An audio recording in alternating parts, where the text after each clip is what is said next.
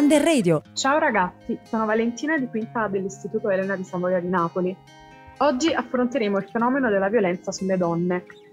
La violenza di genere è una violazione di diritti umani ancora largamente diffusa.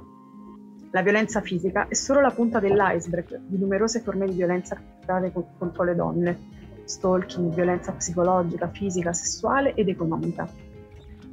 Secondo l'Istat, quasi 7 milioni di donne tra i 16 e i 70 anni hanno subito violenza nella loro vita. Nella metà dei casi si tratta di violenze commesse dal partner o ex partner. I dati hanno mostrato che la convivenza forzata, aggravata dagli altri fattori di stress pandemia dipendenti, la gestione dei figli, l'uomo a casa senza lavoro, ha portato a un aumento della violenza del 28%. Cominciamo a scoprire qual è una delle prime cause che genera violenza. Scopriamolo con Bruna e Clara. Grazie Valentina. Ciao a tutti, sono Clara. La nostra cultura di rappresentazione del maschile e del femminile è assolutamente intrisa da stereotipi, con i quali finiamo per attribuire determinate caratteristiche agli uomini e alle donne, senza essere nemmeno consapevoli, e rappresentano la principale legittimazione alla violenza, di cui sentiamo parlare ogni giorno e che interessa le strade e le case d'Italia. Per combattere in maniera efficace la violenza sulle donne occorre necessariamente partire dallo sradicamento di questo modo di ragionare e riflettere su tanti comportamenti che sembrano normali, ma che in realtà non lo sono. Assistiamo tutti i giorni al verificarsi di comportamenti sessisti nel contesto sociale e culturale, l'oggettivazione del corpo della donna nella pubblicità. Man- mancano o sono poco usati i termini femminili per professioni. Vi è una rappresentazione scorretta della violenza maschile sulle donne. I media parlano spesso di raptus, troppo amore, di gelosia nel raccontare di casi di violenza maschile sulle donne. Per combattere la violenza maschile sulle donne dobbiamo quindi rompere questi stereotipi, imparare un nuovo linguaggio e costruire una nuova cultura. Il cambiamento può avvenire facendo attività di prevenzione, sensibilizzazione sul tema, per riflettere e conoscere sempre più le cause del fenomeno della violenza.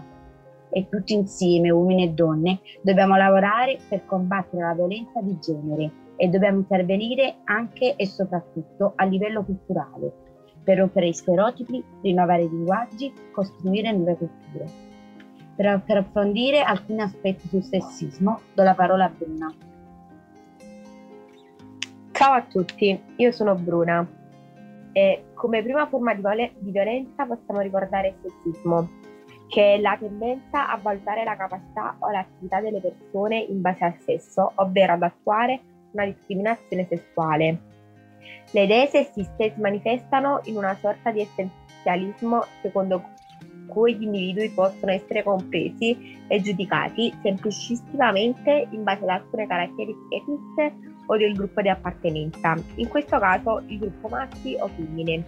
Un atteggiamento sessista si potrebbe manifestare con alcune convinzioni o pregiudizi, ad esempio la presunta superiorità o il presunto maggior valore di sesso rispetto all'altro, l'attitudine a inquadrare uomini e donne in base agli stereotipi di genere e ai relativi pregiudizi. Forme di sessismo contro le donne possono ravvisarsi nella violenza di genere, nella discriminazione riguardo agli studi e al lavoro, nella differenza di retribuzione e nella segregazione in ambito lavorativo, nell'attribuzione de- del lavoro casalingo alle donne, nel diritto di voto, nella questione delle mutilazioni genitali femminili, nella delega della genitorialità, nel linguaggio e nell'educazione. Una forma di sessismo meno evidente ma molto pervasivo è anche l'elogio della donna, incensata nel suo ruolo di madre, di sposa, di musa ispiratrice o di angelica presenza. Tra le forme di violenza più diffuse in assoluto è la violenza economica. Per violenza economica si intende ogni atto che ha lo scopo di privare la vittima, in tutto o in parte, della propria indipendenza economica o della partecipazione al godimento e alla gestione delle finanze domestiche comuni, le donne costrette a lasciare il lavoro e a cui viene impedito di controllare il proprio denaro diventano dipendenti da chi esercita questa forma di violenza. Avere l'accesso al denaro significa avere uno strumento per poter vivere una vita autonoma. Le vittime di violenza economica sono costrette a rinunciare alla propria indipendenza, Con l'insorgere dell'emergenza epidemiologica da Covid-19 nei primi mesi del 2020 sono aumentati i casi di violenza contro le donne tra le mura domestiche, a causa del maggior rischio di violenza dovuto al lockdown e alle difficoltà per le vittime conviventi con il maltrattante a denunciare e rivolgersi ai servizi di supporto. In particolare, molte donne che svolgevano lavori informali che hanno perso durante la quarantena sono risultate maggiormente esposte, essendo costrette a lunghe permanenze in casa e diventando in misura maggiore economicamente dipendenti dai loro compagni, con conseguenti maggiori difficoltà a sottrarsi alla violenza. Adesso lanciamo il brano di Fiorella Mannoia, Imparare ad essere una donna. A mani nude, a piedi scalzi, affrontare la vita sul campo e mai dagli spalti, senza risparmi andando sempre comunque avanti e niente mai sicuro. E quando hai più passato che futuro, sai che hai imparato dagli altri anche i peggiori sbagli per giorni, mesi, anni. Ma ancora mi commuovo per un bacio lontano, una foto ricordo, per la notte che piano ridiventa giorno. Ogni emozione mi attraversa il respiro e piango di gioia oppure senza motivo. Ci sono giorni in cui vorrei sparire e altri che la felicità non ha una fine. Ogni emozione mi attraversa il respiro e rido di gioia oppure senza motivo. Convinta che alla fine tutto torna con il peso e la bellezza di imparare ad essere una donna. La violenza è un fenomeno molto diffuso e attraversa la vita di molti ragazzi e molte ragazze. Accade spesso all'interno della famiglia, se ne parla troppo poco, ma fa stare molto male. Non importa che tu sia benestante o meno, che lavoro facciano i tuoi genitori, in quale zona della città abiti o di quale nazionalità sei. La violenza può accadere in ogni famiglia. Spesso chi agisce alla violenza è una persona che dice di volersi bene, Può essere un genitore, un parente, un amico, il tuo ragazzo, un ex. Le violenze degli sconosciuti sono meno frequenti, ma talvolta accadono. Gli autori di violenza sono ragazzi e uomini normali, senza particolari problemi, che però si sentono in diritto di picchiare, umiliare, minacciare, abusare delle donne, delle ragazze e dei ragazzi, dei bambini e delle bambine che vivono accanto a loro. Chi esercita violenza fatica a vedere nelle vittime delle persone, ma tende a pensare che siano delle sue pro- proprietà. La nostra cultura per troppo tempo ha giustificato la violenza. Oggi, grazie all'impegno del movimento delle donne, di violenza si può e si deve parlare. Non è più un segreto, qualcosa che deve restare in famiglia, non è più qualcosa di cui vergognarsi o da dover nascondere Succede spesso che chi subisce violenza si sente in colpa, ma è importante dire chiaramente di chi è la responsabilità della violenza. La violenza è un reato e la responsabilità è sempre di chi la compie. Per molestia invece si intende un fastidio o un disagio che produce un turbamento del benessere fisico o della tranquillità. Il termine viene anche utilizzato in diritto penale per indicare un comportamento che con qualsiasi mezzo arreca disturbo o fastidio, talvolta limitando e impedendo l'eser- l'esercizio dei diritti di terzi. Sebbene possa presentarsi in varie forme che spaziano dall'aggressione all'intimidazione, al bullismo e all'offesa, il concetto di molestia viene spesso associato a quello di molestia sessuale. Clara, ora passo la parola a Benedetta. Ciao a tutti, sono Benedetta. Per capire meglio quale sia la differenza tra molestia e violenza, violenza non c'è niente di meglio che ci faccia capire un fenomeno di due testimonianze. Cominciamo con quella di molestia di Jennifer Childs, 39 anni. Quando avevo 30 anni ho subito molestie da parte di un mio superiore. Mi ha messo le mani addosso senza il mio consenso, mentre eravamo in macchina. Ho deciso di parlare, ma è stata molto dura Ricordo di essere andata dalla mia responsabile e di averle raccontato quanto era successo. L'unica cosa che ha fatto è stata togliermi dal team del mio superiore e dirmi che ero stata una stupida a mettermi in quella situazione. Tre anni più tardi lui molestò un'altra donna e fu licenziato perché grazie alla mia denuncia aveva altri precedenti. Adesso passiamo quella, alla lettera A, vittima di violenza. Quando sono arrivata in Italia all'inizio è andato tutto bene con mio marito. Dopo sei mesi lui è cambiato e la mia vita è diventata un incubo. La violenza è iniziata piano piano. Ho sperato a lungo che lui cambiasse. Dopo alcuni anni non ce la facevo proprio più, ma dicevo a me stessa che dovevo sopravvivere per mio figlio. Avevo paura perché non sapevo l'italiano, avevo un bambino piccolo, non sapevo che, che fuori potevo trovare aiuto. In un paese di cui non conoscevo niente. Sapevo solo che c'erano i servizi sociali che prendono i bambini, perché sia lui che sua madre mi dicevano che se andavo a denunciarlo quando mi picchiava, i servizi sociali mi avrebbero portato via mio figlio. Io senza il mio bambino non posso stare. Immaginavo che se mi avessero preso il bambino sarei morta. Alla fine è arrivato il momento in cui non ce l'ho fatta più e sono andata a chiedere aiuto, anche se avevo tanta paura. Sentivo come se qualcuno mi stesse spezzando il cuore e non dormivo la notte, ma sono andata lo stesso. È arrivato il momento in cui ho detto basta, anche se stavo male e avevo il terrore che mi prendessero mio figlio. Ho detto a me stessa, io da questa situazione devo uscire.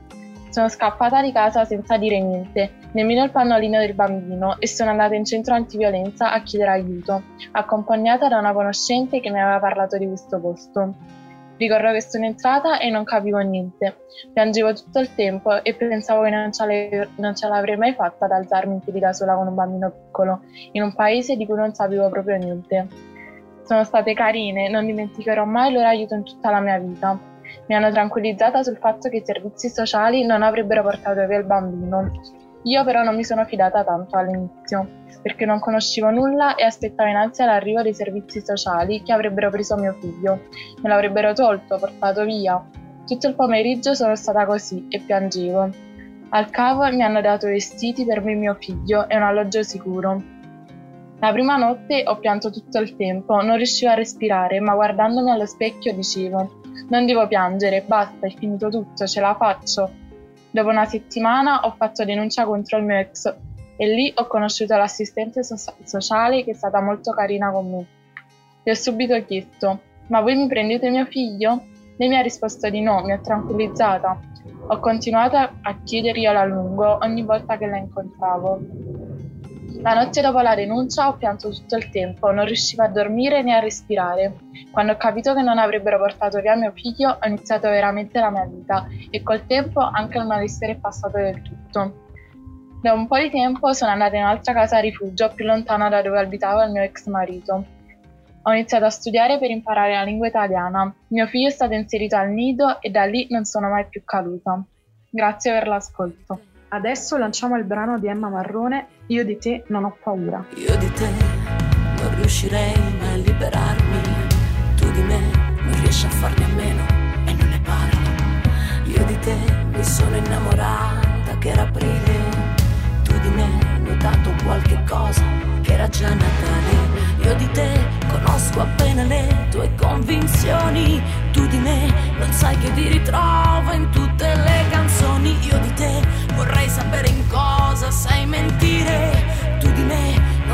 Mai segreti da scoprire.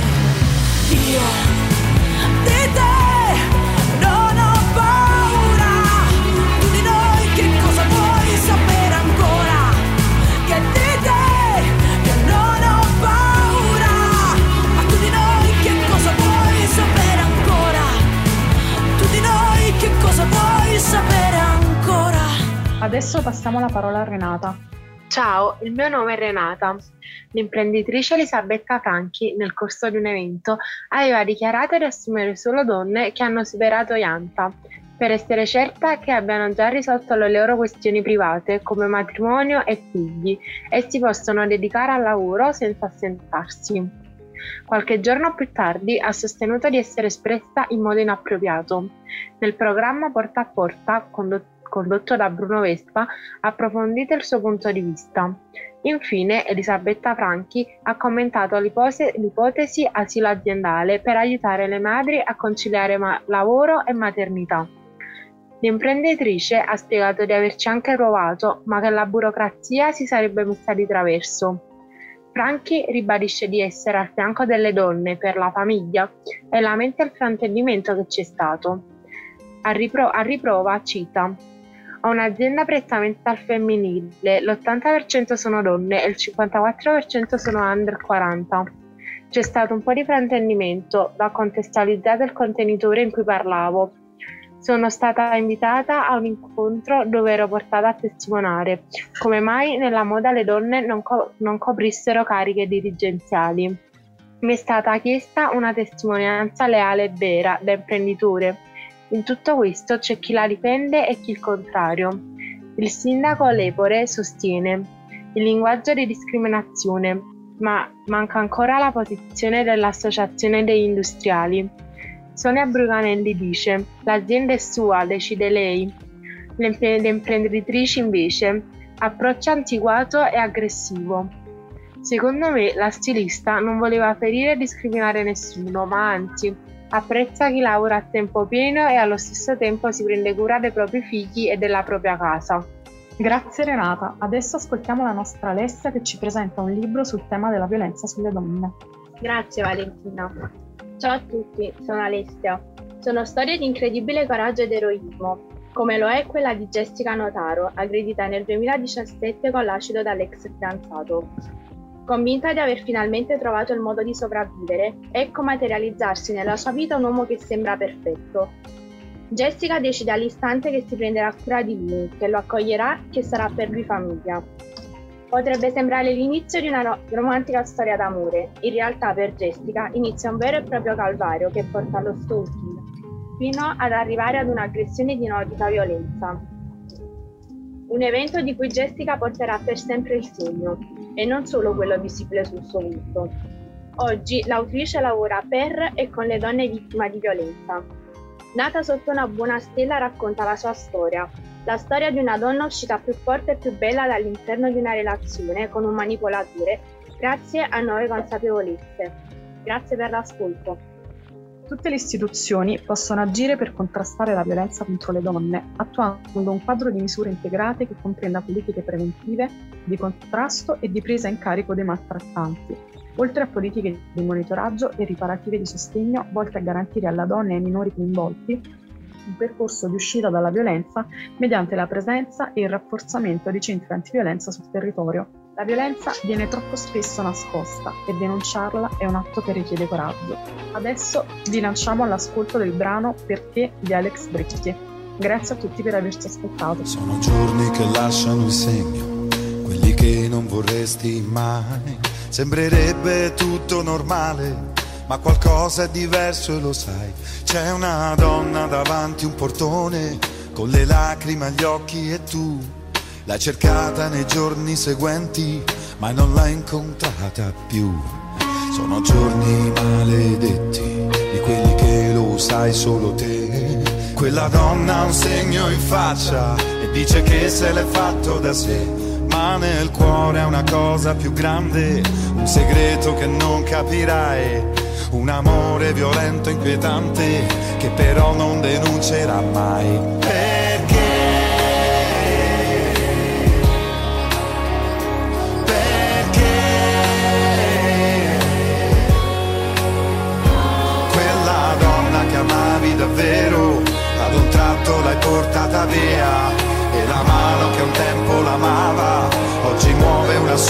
Follia perché? Perché?